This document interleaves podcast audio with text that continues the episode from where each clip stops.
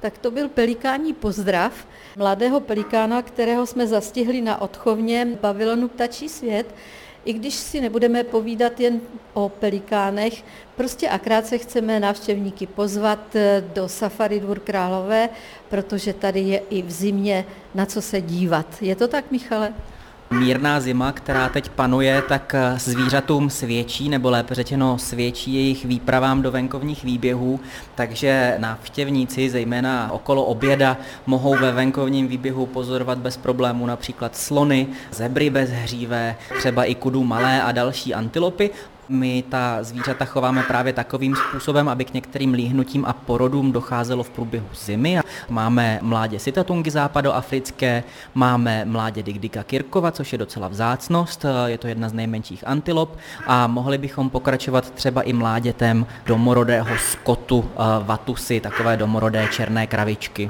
Zatím z těch mláďat, která jsme teď uh, vzpomněli, lidé mohou vidět pouze právě ty pelikány v odchovně. Mláďata ostatní uvidí až ve chvíli, kdy vyběhnou do velkých letních výběhů.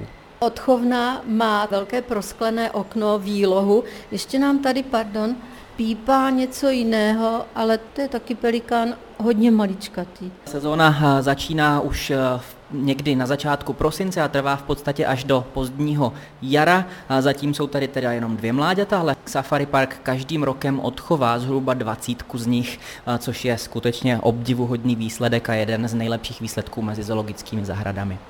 No a když je venku opravdu velká zima, tak eh, samozřejmě by návštěvníci neměli vynechat eh, pavilon vodní světy, odkud jsme se před chvílí vrátili. Tam je opravdu teploučko. I tam je hodně novinek a hlavně je tam ten největší krokodil, kterého chováte. Ano, tam si uh, velmi dobře zvykla samice krokodýla štítnatého a tu zanedlouho, ale v jiném teráriu, doplní i trojice uh, mláďat, uh, která jsou zatím v zázemí a návštěvníkům se tak představí úplně poprvé. V současné době dokončujeme opravu jejich terária nebo jeho úpravu, lépe řečeno.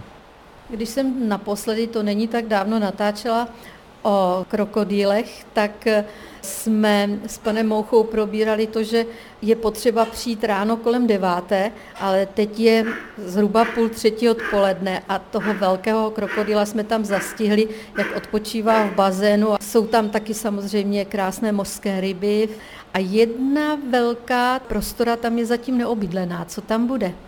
Ta je věnována právě těm mláďatům krokodýla štítnatého, pro které ji v současné době upravujeme, zajišťujeme, aby nádrž dobře těsnila a aby se návštěvníci mohli tím pádem těšit také z pohledu pod hladinu a pozorovat ty malé krokodýly plovoucí.